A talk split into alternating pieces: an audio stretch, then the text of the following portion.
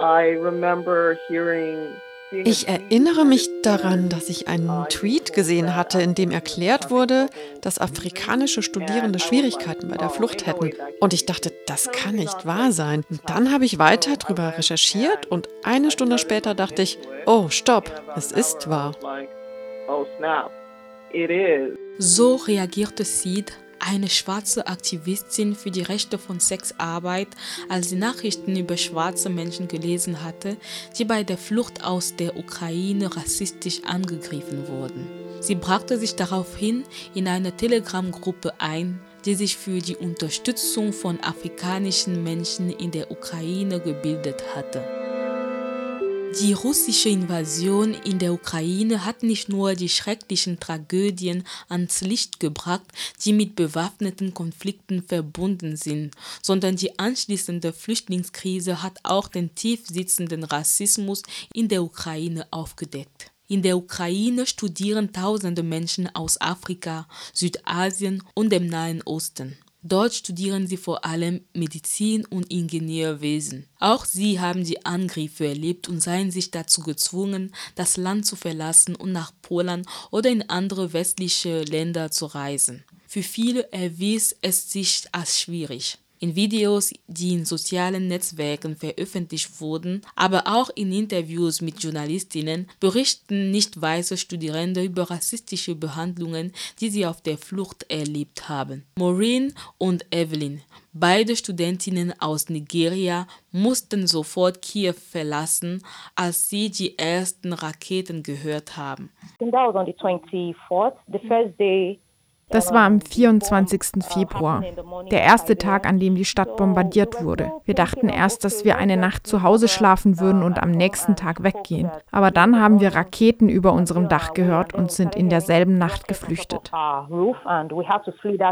Sie nahmen erst den Zug nach Lviv, dann einen Taxi, der sie zu der Grenze fahren sollte. Hier mussten sie aussteigen und weiter zu Fuß gehen. Maureen berichtet darüber, dass sie sehr lang in einer Schlange warten mussten, weil weiße Personen bevorzugt wurden. Even the officials, people that were helping us Sogar die Beamten, die uns damals bei der Ausreise geholfen haben, waren sehr wählerisch und haben zuerst den Ukrainerinnen geholfen. Das fand ich nicht gerecht, weil wir kamen alle von einer Kriegszone. Sie wählten nach Priorität aus und stellten sicher, dass sie, wenn sie 40 Ukrainer auswählen, nur fünf Ausländer auswählen. 40 Ukrainians, they will pick like five foreigners.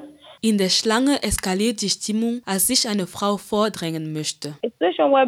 Es gab eine Situation, wo eine Frau sich vorgedrängt hat und sich vor uns gestellt hat, während alle anderen die Reihenfolge einhielten. Das alles nur, weil wir Studentinnen und schwarz sind.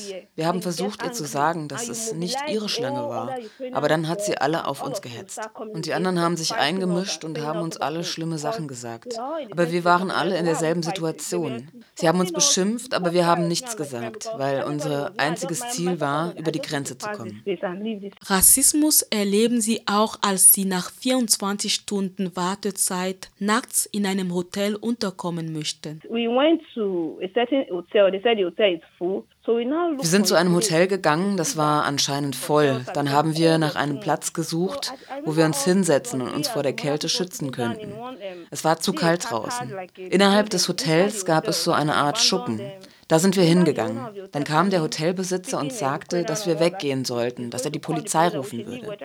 Wir haben ihm erklärt, dass es zu kalt wäre und er sagte, wir sollten gehen. Dann haben wir eine Innentür gesehen und sind da reingegangen. Da war eine Art Eingangsflur. Viele Leute kamen, weil alle sich vor der Kälte schützen wollten. Wir haben Platz für sie gemacht. Dann öffnete eine Person die Tür das war eine Frau, die anscheinend ein Zimmer in dem Hotel hatte. Sie hat uns da hilflos gesehen und hat gesagt, dass wir weggehen sollten. Am nächsten Tag war die Situation an der Grenze nicht besser. Wieder wurden weiße Menschen vorgelassen, was zu einem Protest führte. Es kam zu einem Punkt, an dem die meisten Schwarzen wütend waren. Wir haben angefangen zu protestieren und die Schlange ging deshalb nicht mehr weiter. Wir standen etwa drei Stunden lang da und die Schlange bewegte sich nicht mehr. Es lag an dem Chaos, das vorne herrschte, weil die Schwarzen sahen, wie die Weißen bevorzugt wurden und sie waren wütend und sagten, wir sind auch Menschen, kommt schon, berücksichtigt uns. Später wurde die Situation beruhigt und wir konnten weitergehen. An der Grenze wurden beide Freundinnen getrennt. Evelyn durfte nicht durchgehen, weil sie keine Papiere hatte. Das liegt daran, dass sie beim Ausbruch der Bomben bei ihrer Freundin Maureen war und von dort geflüchtet ist. Ich habe Kiew mit nichts verlassen. Ich hatte nur meine Tasche dabei, denn als ich die Bomben hörte, war ich gerade bei meiner Freundin. Als wir losliefen, nahm ich nur meine Tasche mit. Meine Dokumente sind immer noch in Kiew sogar mein Pass.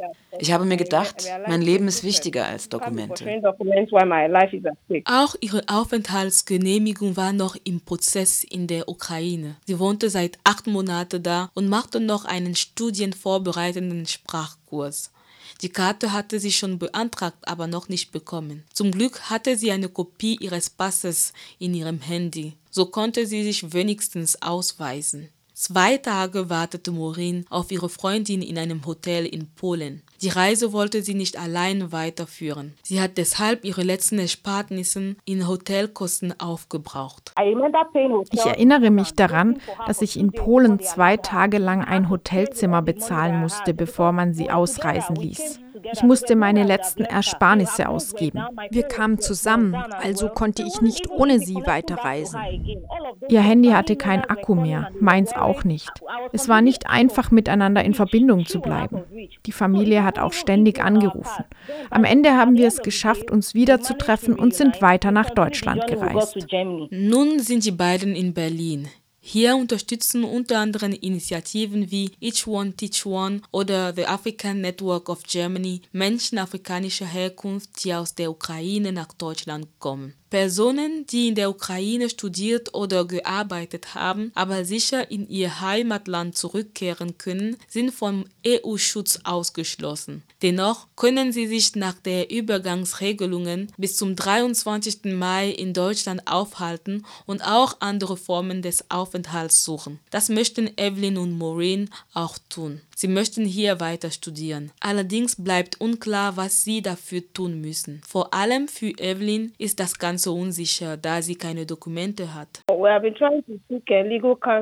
Ich habe versucht, mich von Anwälten beraten zu lassen. Ich habe ja nur eine digitale Kopie des Passes, mein Einladungsschreiben, mein Visum, aber die vorläufige Aufenthaltsgenehmigung und den Reisepass hatte ich nicht dabei. Also die Anwälte haben gesagt, dass es Chancen gibt, dass ich berücksichtigt werde, aber ich muss muss warten, ob es vielleicht äh, von der Regierung eine neue Regelung für mich gibt. Aber der Anwalt hat mir gesagt, dass die Behörde mir vielleicht eine Bescheinigung ausstellen würde. Aber mehr weiß ich nicht. Beide brauchen auch finanzielle sowie emotionelle Unterstützung. Von ihrem Heimatstaat haben sie nichts gehört. Nur von ihren Familien und Freundinnen werden sie ermutigt, weiter zu kämpfen. Viel Unterstützung haben sie auch in Berlin bekommen.